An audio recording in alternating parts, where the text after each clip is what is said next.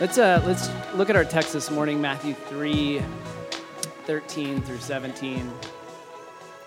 And this morning, uh, I'm going to be reading out of the N R S V translation. Then Jesus came from Galilee to John at the Jordan to be baptized by him.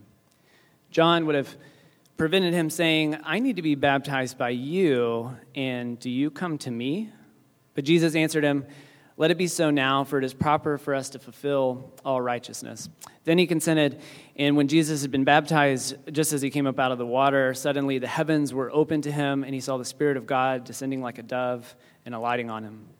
And a voice from heaven said, "This is my Son, the beloved, with whom I'm well pleased."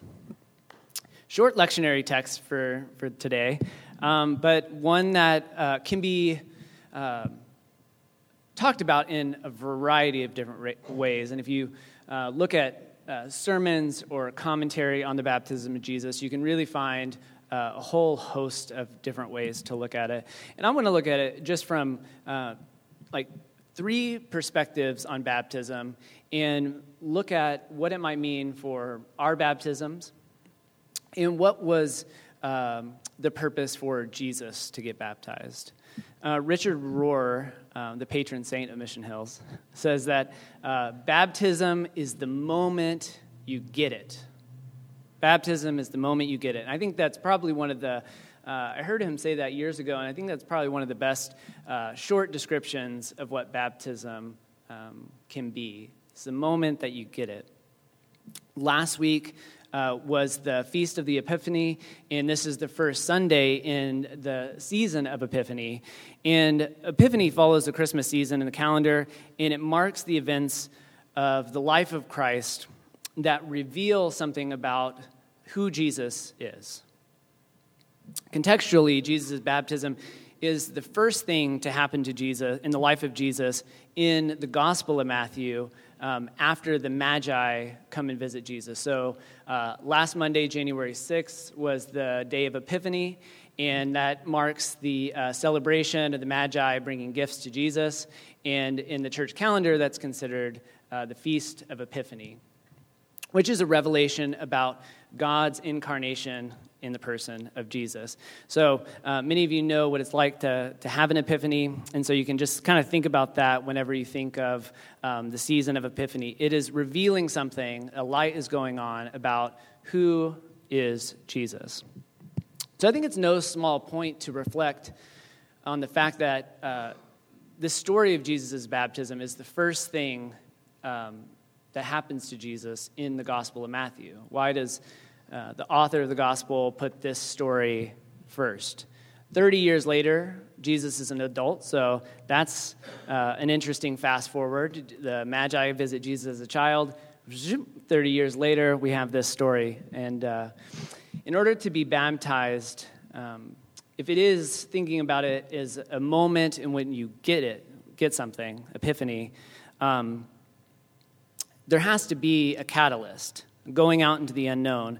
Uh, like we talked about in our text, Jesus goes out into the wilderness, into the wilderness with John and his ragamuffin crew of religious outcasts to really understand their purpose. Like we said, as a reform movement within Judaism, and they're trying to re-understand what does it mean to be a person, what does it mean to be uh, a person of faith.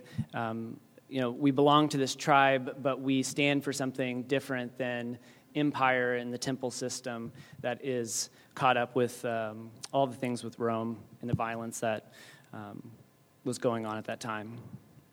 So this group of ragamuffin people are, are out in the wilderness.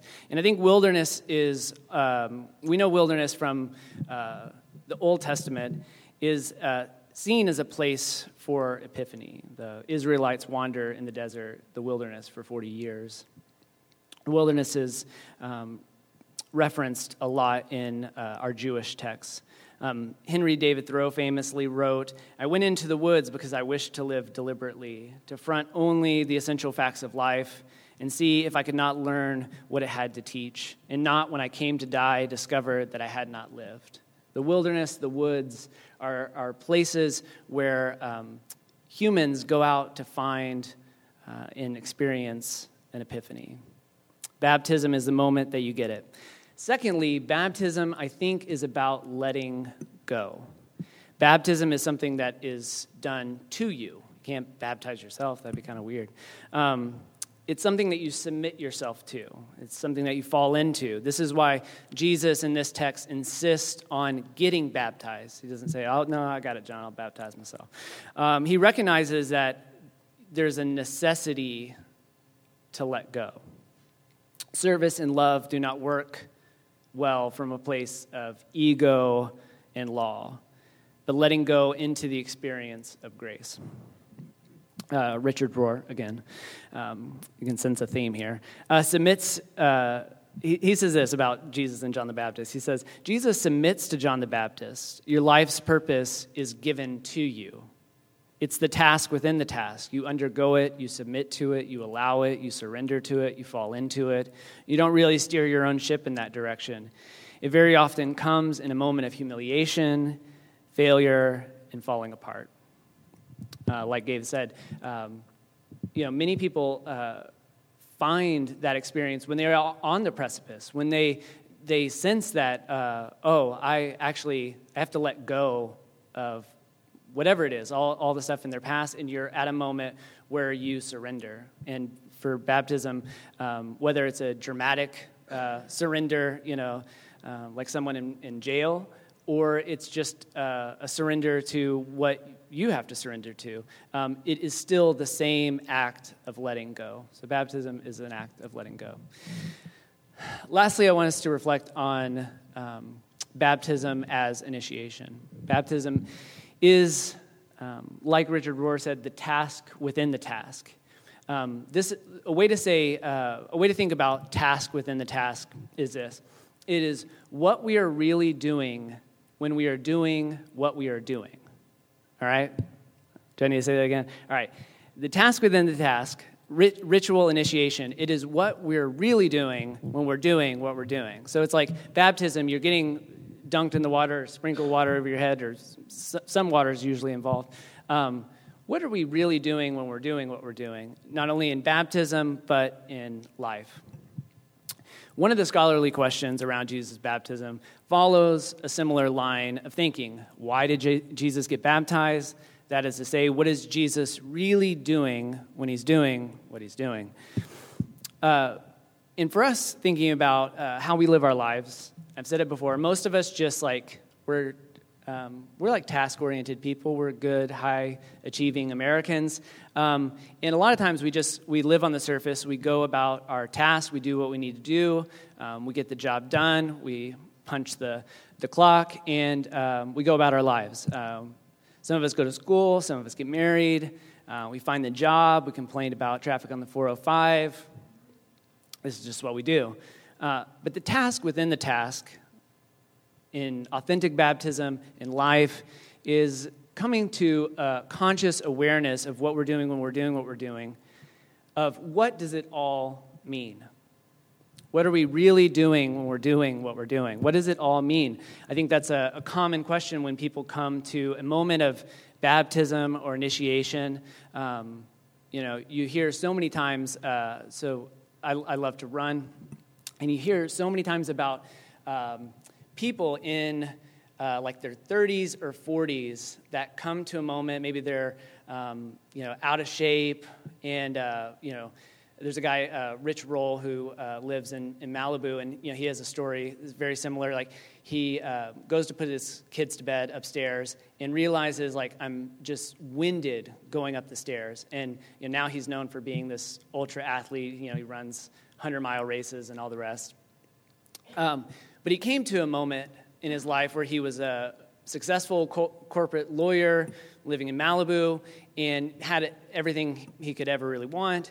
And then he gets winded going up the stairs, and he's like, what am I really doing when I'm doing what I'm doing? And completely quit his job, changed his entire life, and you know now goes around inspiring people to Uh, health and wellness and, and all the rest, and just completely changed his life. And you hear stories about people like that, you know, around that age where they they reach the pinnacle of their career, whatever it is that they're doing, they do it really well.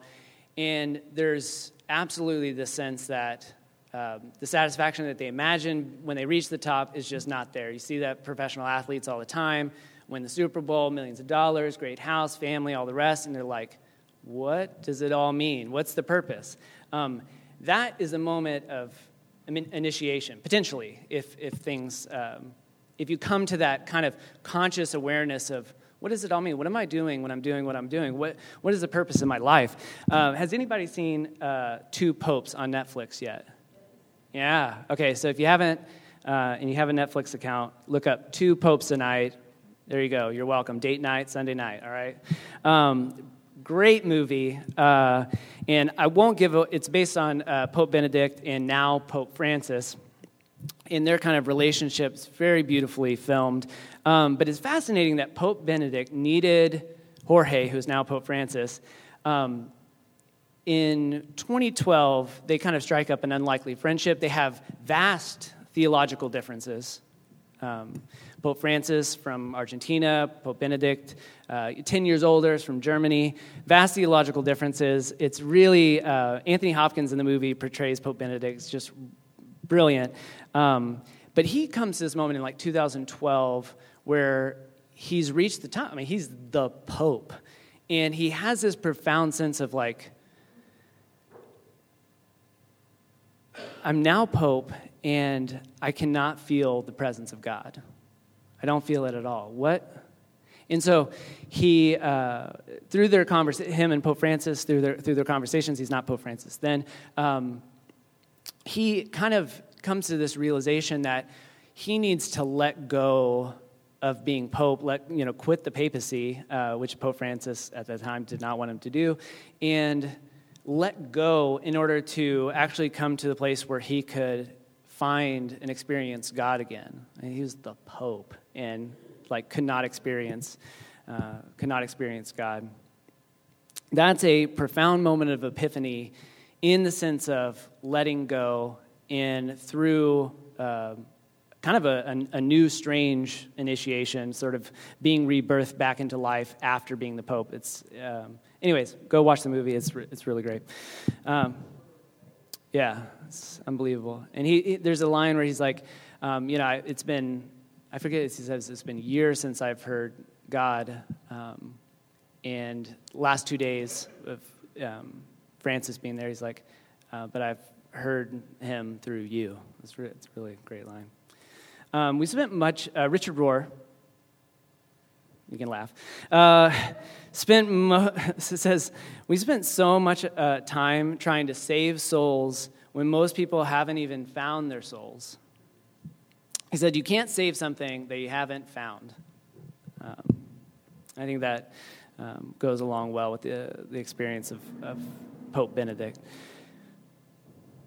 Uh, we all know people who've been baptized or who are very religious, but their lives don't seem to reflect any kind of epiphany, any experience of letting go, or a lifelong process of initiation into a life of like devotion and service to love. We we talk about them all the time at Mission Hills. I complain about them all the time to Andrea. She knows that I have a problem with this. But we can't do anything about that. But we know people who have been baptized who haven't really been baptized. Does that make sense? I don't know. If um, like I said earlier, Matthew three, there's a whole host of uh, religious people that come out to, to John to be baptized. And John's like, mm, this is not this kind of baptism that you're thinking of. Um, What is your life's deeper purpose? What What is it that we're doing when we're doing what we're doing, whether we're teaching or whether we're um, driving on the four oh five? What is, what is it that we're doing when we're doing what we're doing? Baptism is the moment you get it. It's the first thing after Epiphany. But it comes when we're ready to submit ourselves to others, not building up our own little empires and egos, but instead, we give ourselves to the experience of letting go, whatever it is that we have to let go of. Jesus demonstrates that letting go leads to life's deeper purpose, our task within the task, not going through the emotions, but embracing a deeper service and awareness to what it is that we're doing, what we're doing, what we're doing. Baptism, of course, isn't about water, and it isn't about the mechanics. but relenting to the experience of God's deep love. And in receiving the acceptance that we are accepted, what we do when we're doing what we're doing is baptizing the world in the same un- unyielding love. Let's pray.